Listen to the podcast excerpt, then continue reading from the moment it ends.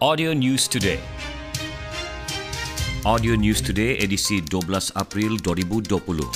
10 kes baharu positif COVID-19 dilaporkan di Sabah semalam menjadikan jumlah keseluruhan 260 kes.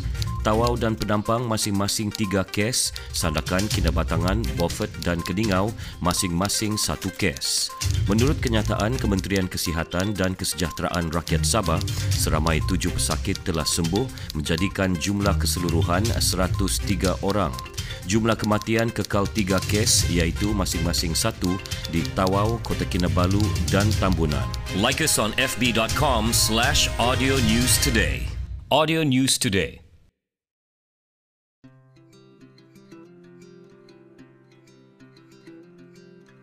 Ini adalah pesanan daripada Gabungan Kesihatan Malaysia.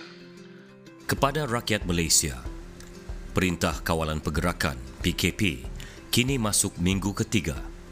Kami sedia maklum tempoh ini amatlah sukar bagi semua. Ketika pakar kesihatan kita giat mengenal pasti dan merawat pesakit COVID-19, kami memerlukan kerjasama anda untuk menghentikan penyebaran virus COVID-19 menerusi pesanan ringkas ini. Pertama, kerap membasuh tangan anda dengan sabun atau pembasmi kuman selama 20 saat. Elakkan daripada menyentuh muka anda.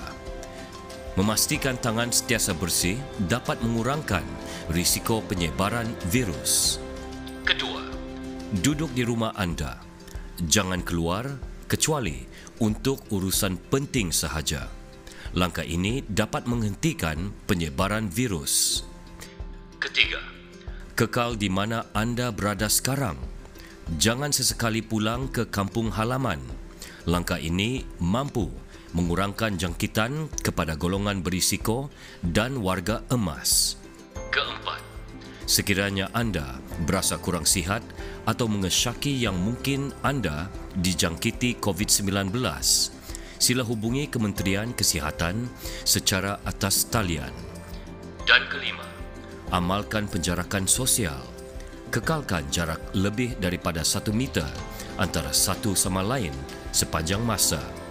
Elakkan daripada kontak rapat seperti salam tangan, pelukan atau ciuman langkah ini boleh mengurangkan risiko dijangkiti sekaligus menyebarkan virus. Ingatlah, kerjasama anda membawa kepada perubahan.